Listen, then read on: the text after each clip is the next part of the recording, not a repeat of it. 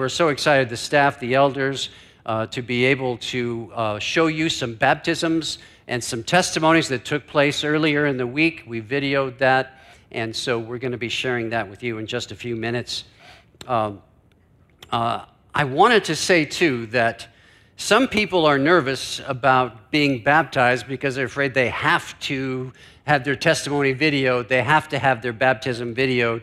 And we want you to know that if, if you're uncomfortable with that, let us know, and we would be happy uh, to do that in a more private setting with you and your pod.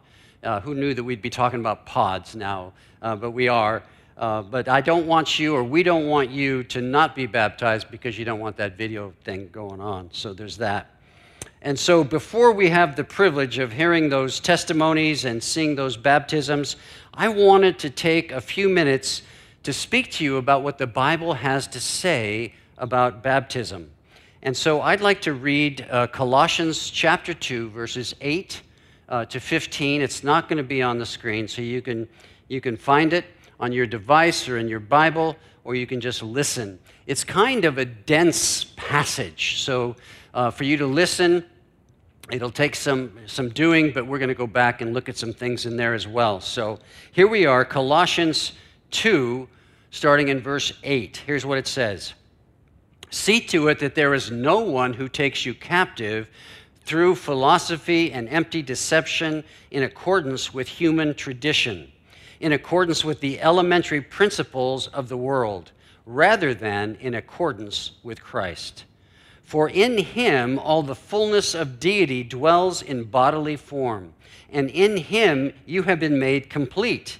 And he, Jesus, is the head over every ruler and authority and in him you are also circumcised with a circumcision performed without hands, in the removal of the body of flesh by the circumcision of Christ.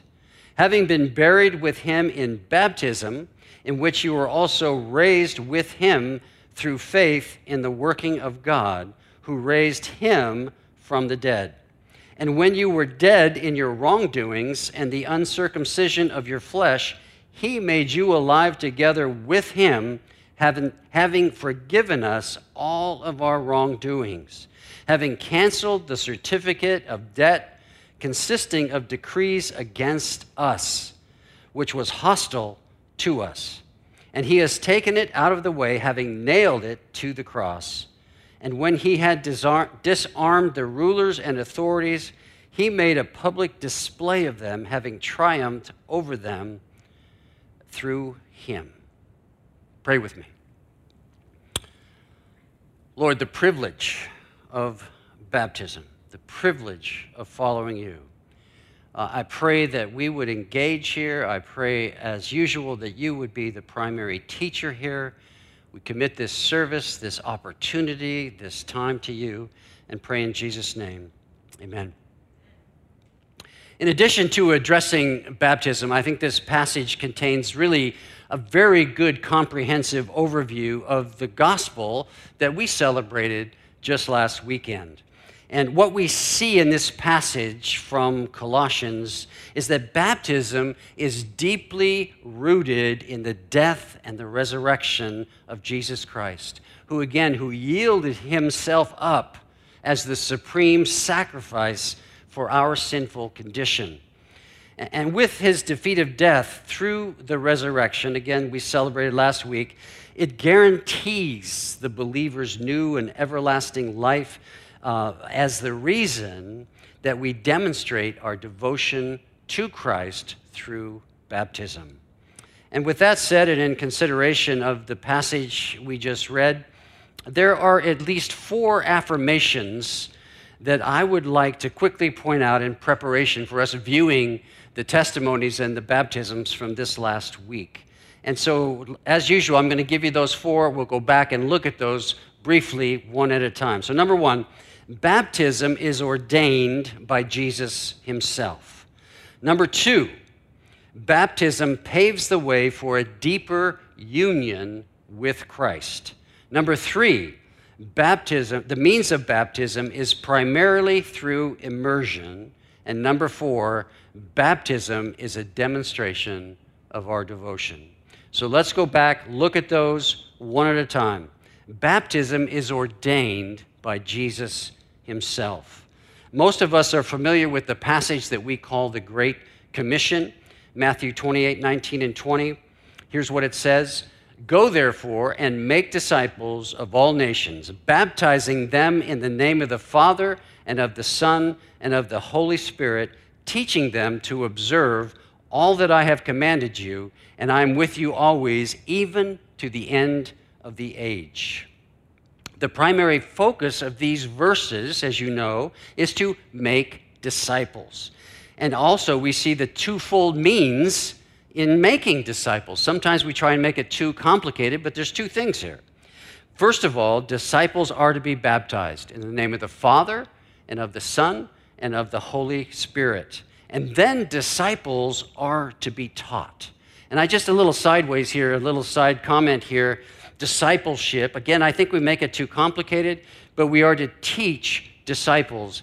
And I was just thinking about this this last week as I was thinking about the sermon. And I think it was about a week after my, my personal conversion, uh, 1974. Um, uh, that's a while ago but I think it was about a week after, but maybe it was like a month. But I went to this discipleship seminar by this guy, and um, he started the seminar with this phrase that most of us are probably familiar with. If you give a person a fish, you feed him for a day. If you teach them to fish, you feed them for a lifetime. And that's my perception of what baptism is. Not giving people fish. It's not my job to feed you, but it's, it's my job, our staff's job, to teach you how to feed yourself and, and your marriage, your relationships, your kids, uh, your sphere of influence. That's, that's how we see discipleship here. And then we see in this passage, Jesus is promising to be with us as we devote ourselves to this great commission that He's called us to. That brings us to number two. Baptism paves the way for a deeper union with Christ. Union with Christ is probably one of the, if not, I'm, I'm just, I love, I'm passionate about union with Christ. It's one of the most important doctrines in the Bible. And it's often depicted, and we've talked about this from our study in Ephesians, it's often depicted in the New Testament with the phrase in Him, or with Him, or in Christ, some variation of being in Him. One prominent theologian, theologian says union with Christ is the central truth of the whole doctrine of salvation. And the expression in Him, or some variation of that, is used 216 times in Paul's letters and 26 times in John's writing. It's a big deal. And here's something that I've said before we get to looking at that passage again. Something that I've said to you several times, and I'll continue to say it. If you are in Him, if you are a believer and you are in Him, then all that is true of Christ is now true of you. If you are in him, all that is true of Christ is now true of you. And when I say that, I usually ask this question What would your life be like if, if that was engrafted into your soul and you lived out of that place of acknowledging, of seeing that if we are in him, all that is true of him is now true of me? I long for that. I'm, I haven't, I'm not there yet, but that's uh, a desire of mine to keep moving forward in understanding this doctrine of um, being in Him, union with Christ. So let's look back at Colossians 2 and read a piece of that again. It's already up there. Good.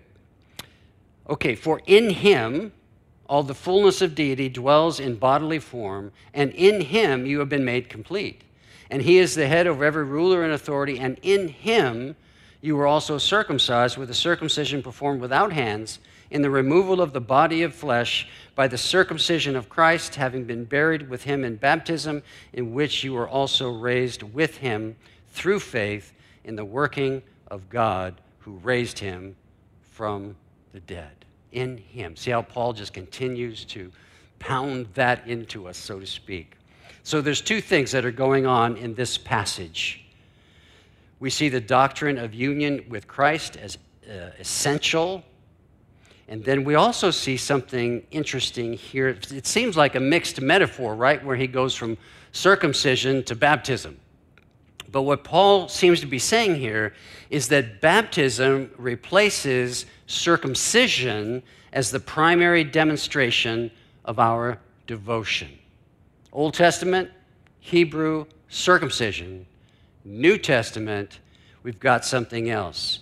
It's, it's Paul saying our union with Christ, baptism uh, replaces circumcision. Okay. I had a joke for a service that didn't go over very well, so I'm just going to leave that out. You can ask me afterwards. Yeah, you are. Okay, the joke is if you're a guy here and you haven't been circumcised, or this is good news. That's my joke. See, it didn't go over here very well either. So, all right, hang in there. Number three, the means of baptism is primarily through immersion. The clearest evidence for this is in Colossians 2, verse 12. It's also pretty clear in Romans 6, 3 and 4, which described the act of baptism as a burial and rising from the dead. Here's what it says in Colossians Having been buried with him in baptism, in which you were also raised with him through faith in the working of God who raised him from the dead. And the word baptism in the original Greek language means to dip or immerse.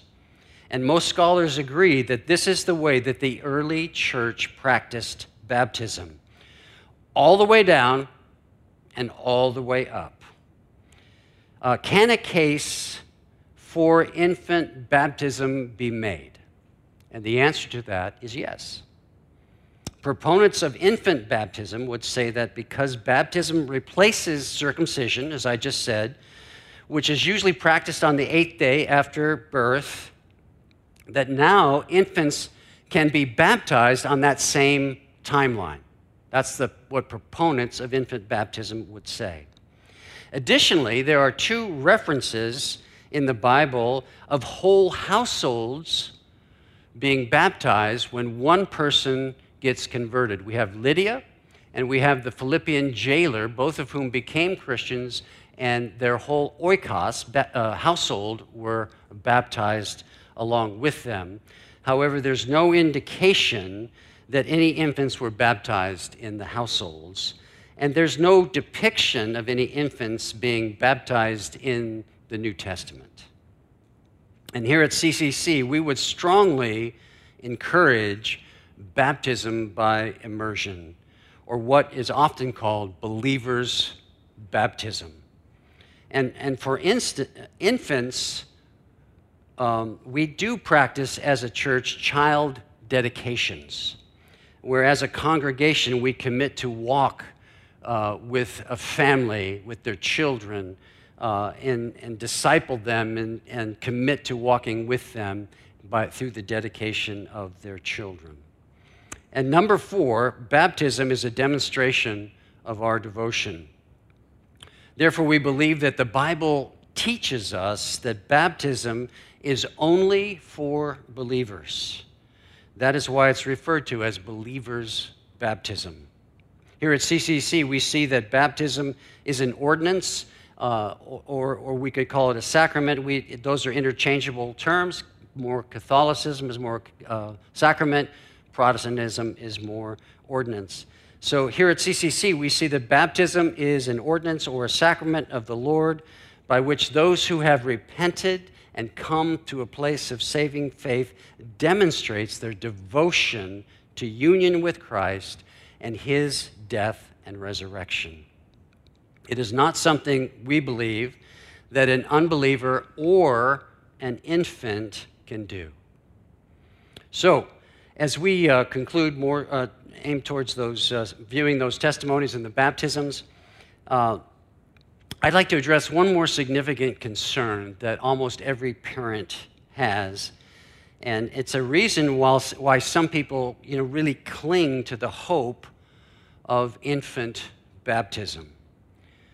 Do infants who die, included aborted babies, go to heaven? It's a big, important question for any parent.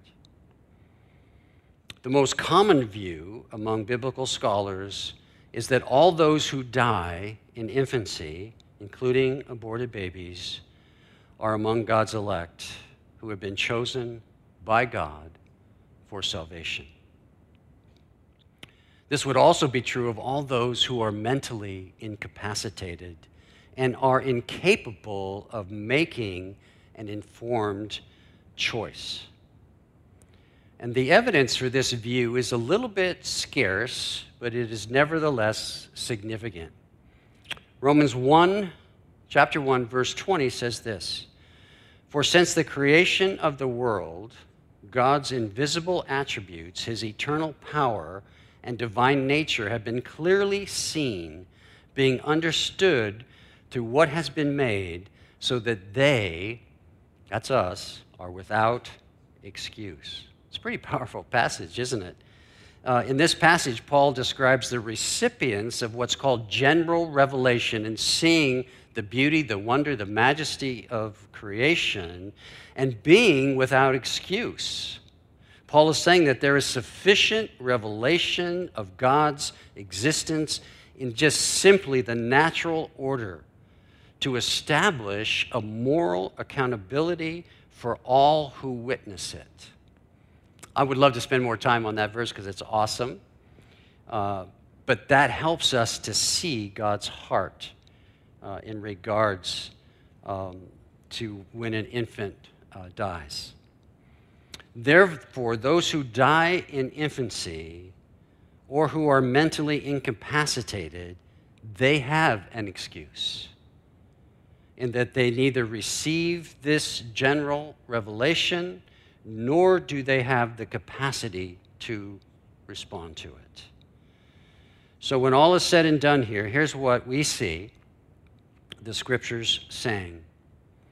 Number one, baptism is uncompromisingly commanded by Jesus in the Great Commission.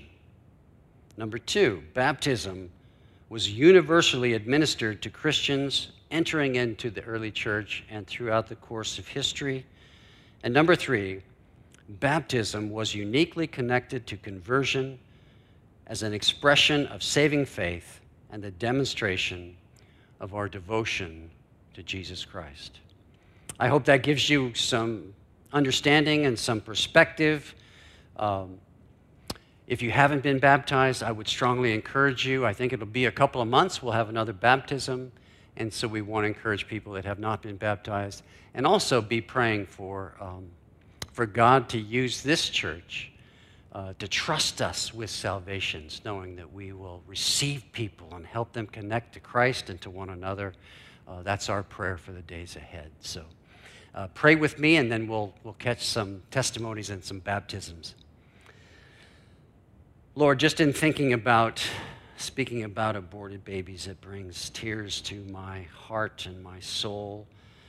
Uh, I pray that you would give us, your church, this church, us as individuals, uh, the courage to speak um, lovingly, compassionately, and to have this conversation on why this is so wrong in our culture, in our nation, and around the world.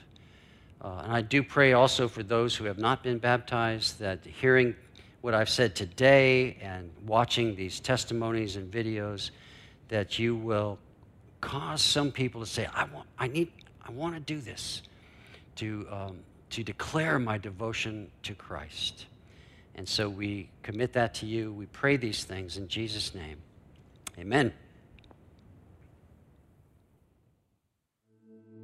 Hi, my name is Ann Nason, and this is my baptism story. My life before Christ was a total mess, drinking and getting into trouble. I was raised Catholic and didn't really know much about Jesus and how coming to him could save me in more ways than one. When I was 27, I met a Baptist pastor who gave me some tapes about Jesus and his teaching on how to have a better life. So I listened to the tapes about what was in the Bible and how Jesus Christ was going to save me, and at that point I invited Jesus into my life. But then I wandered away. In 2020, I was working with some ladies who had faith that was so beautiful, and I wanted to have that. So I came back to the church and came back into the fold and committed my life to Christ. I left my old life behind and accepted Jesus Christ as my Savior. At first, I couldn't believe He would accept a sinner like me, but the more I heard about Him and how He died for me, I became more aware of Jesus and His love for me. As the hymn Amazing Grace, Amazing Grace, how sweet the sounds that saved a wretch like me. I once was lost, but now I'm found, and I am blessed to have found Jesus. So, Anne, do you declare that Jesus is Lord, that He's the Son of God, that He died on the cross, and He rose again three days later for the forgiveness of your sins? I do. Well, then, upon your confession, Anne, I now baptize you in the name of the Father, and of the Son, and of the Holy Spirit.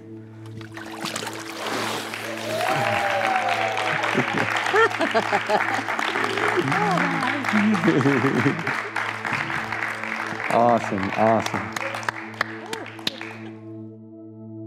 Hi, my name is Kim Vale, and this is my baptism story. My reason for taking the next step in wanting to be baptized is now I truly understand the meaning of being a child of God. As an infant and as tradition, I was baptized in the Catholic faith. From that day forward, my religion was chosen for me. It did not have much meaning to my heart because I still did not understand or have an intimate relationship with my Creator. Throughout my childhood and into my young adulthood, I faced many rejections. I would seek and search for my identity in failed relationships. I continued on a path where I patted myself on the back for my accomplishments and blamed God for my failures. I have allowed my insecurities, self doubt, and at some point self hate to consume me and take away the joy in accepting the truth of knowing that I am a chosen child of God. As long as I can remember, God has always spoken to me. I just chose what I wanted to hear. Until one night I was lying in bed and He said to me, Do you see all that I have blessed you with? I said, Yes. Now is the time for you to give me my time, even if it's one hour a week. I pondered on that conversation I had with God and felt shame, guilt consume me, and knew that that point I needed to change. Only now I realized that He had left the 99 and came in search of me. God was calling me home. A couple of months later, I received an invite to Community Covenant Church for Mother's Day. My Uncle John and Anna Tai were celebrating my cousin Nikiso's baby dedication. I automatically felt a presence of hope and belonging and a sense of community. I continued to come to church worship and was gravitated even closer by the sermons. That gave me a feeling that the message spoke to what I was going through at that moment in my life. At this point, I still was not re- interacting at church. I would say hi and have a quick conversation and then leave until the next Sunday. This all changed once Jesus redirected my path to the prayer team in my small group. This is where I have met some of God's most faithful servants, people that I barely knew, who barely knew me, held me in their arms with no judgment and gave me a safe haven to express myself in ways I never imagined was possible. Now I know this is how God works. He embraces and touches our hearts through community, His children. For so long, I have been my biggest critic. I have self sabotaged in many different ways, but the scales from my eyes have come off, and I am learning to accept myself because God loved me first. He loves me just the way I am. I've been adopted into His kingdom. Romans 12:2 says, "Let God transform you into a new person by changing the way you think." then you will learn to know God's will for which is good and pleasing and perfect. Accepting Jesus as my Lord and Savior through His suffering, shedding of His blood, crucifixion, and resurrection was the ultimate sacrifice for the forgiveness of my sins. I am not worthy, and He deserves all the honor and all the honor and glory. My promise to my family, friends, church, and most important, my Lord and Savior I will continue to walk on His firm foundation and continue my lifelong path with Him. I am no longer scared of the what ifs because I know my Lord is right by my side. Some days will be less challenging than others will, but the real power in our God is those days when we are at our lowest. Then that is when His light shines even brighter. As I am lower to be baptized, I repent to the Lord all my sins, and through my faith I am saved. Galatians 2:20 says, "My old self has been crucified with Christ. It is no longer I who live, but Christ lives in me." I do not treat the grace of God as meaningless, for if keeping the law could make us right with God, then there was no need for Christ to die. I got a question for you first. Do you declare that Jesus is Lord? Yes. That he died on the cross, and three days later he rose from the dead for the forgiveness of your sins? Yes, I do. Kim, upon your confession, I now baptize you in the name of the Father, and of the Son, and the Holy Spirit.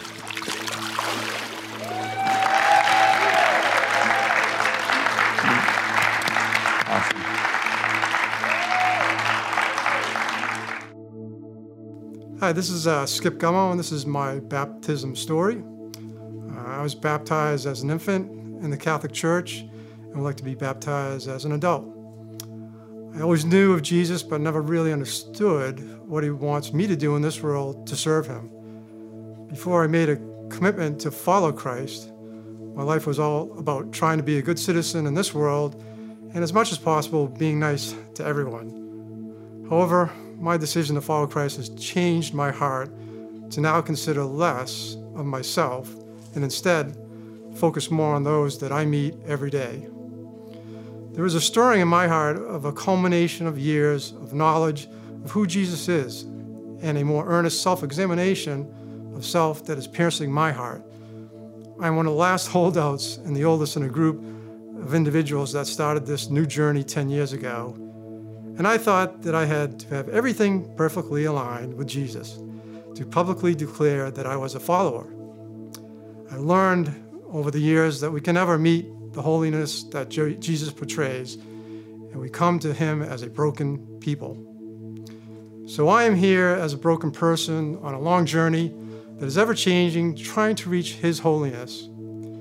My decision to follow Christ hit me hard when my wife Susan was diagnosed with breast cancer in 2009. This was devastating.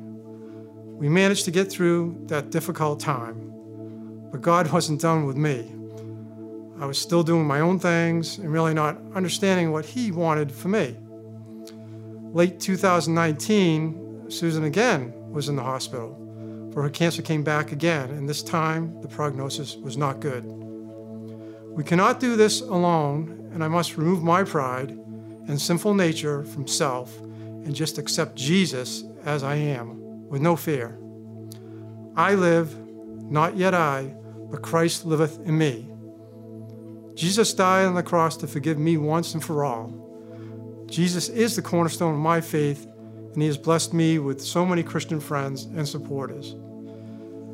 I can only hope that the time I spend in worship with everyone here at CCC, that they truly will hear the trumpet sound only in glorifying Jesus Christ.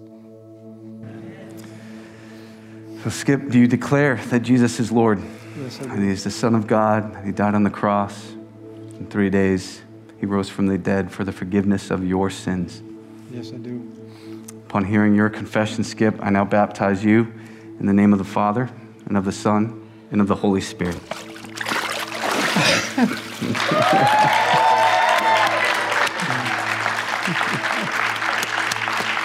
awesome. Awesome. Hi, this is uh, David Provençal, uh, and this is my baptize, uh, baptism story. I was born and raised Catholic, was baptized at birth, was an incredibly lucky child where my parents, uh, the parents God chose for me, were the best anyone could ask for, and they still are very faithful Catholics. Like others, I had good, I had a really good life, plenty of good times, there were bad times, but I was trying to keep a positive attitude and remain happy. Whatever on through, uh, through it, everything was thrown my way. I was married for 24 years. I have uh, two daughters, Michaela and Caitlin. Uh, that marriage ended in divorce. And then uh, one night in November, after my usual nightly drink, I went to bed and laid there looking at the ceiling, wondering what I was doing. why I was doing this. This is not who I wanted to be. I, finally opened up and started to pray, and after confessing to God and myself that I wasn't living the life He, he intended for me, I asked God forgiveness and strength, the strength to get through it. I felt like I didn't belong here. I always thought it was the area northeast that wasn't for me. I always seemed to have this this hole in me that I could never get filled. After I prayed to God, and I, I began to lose my need for that nightly drink. Then eight, eight months later, I met Kim. In October 2018, Kim invited me to Community Covenant Church. And that's where the transformation began. I started attending every Sunday with Kim, of course, and started to realize that that feeling of not belonging was gone away. On February 26, 2021, at about 2:15 in the morning, I woke up for a drink of water and went back to bed and began praying to God, thanking him for everything he had done for me, for the amazing team, I mean family and friends, etc. He put together to get me to where I am today. And I, and I started to see this image in my eyes. I opened them and closed them again to be sure what I was, uh, you know, I wasn't seeing things. And the image was there again. I suddenly had this feeling of complete bliss. I started to cry and continued praying. I did not want, I didn't want the image to go away and never actually went back to sleep. I got up and started to think, you know, what was he trying to tell me? And my first thought, to, first thought that came to my mind was, I got to get baptized. And ever since that decision, I come to realize that it was the right move. I can honestly say that I had found what was missing. The feeling of not belonging is gone. I found the true inner happiness, and all I had to do was surrender. I surrendered everything to God. You see, true happiness isn't found in any material things. It's not found in money. It's not found in, blue in uh, liquor. True happiness comes when you open your heart to the one who created you. So, David, do you declare that Jesus is Lord? that he is the Son of God, that he died on the cross, and three days later he rose from the dead for the forgiveness of your sins. David, upon your confession, I now baptize you in the name of the Father, and of the Son, and of the Holy Spirit. Awesome. Awesome. Awesome.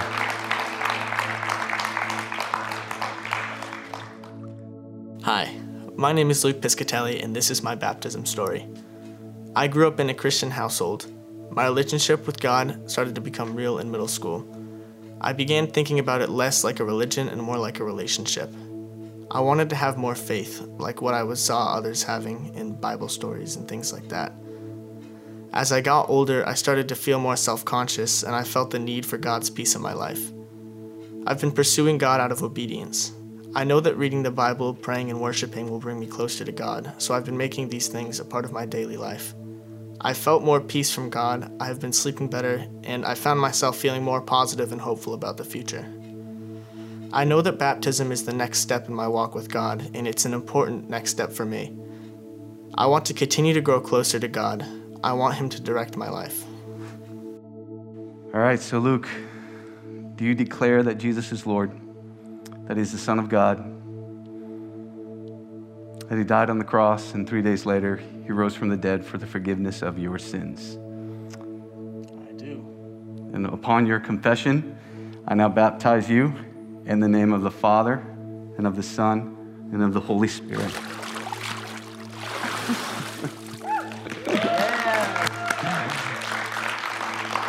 awesome.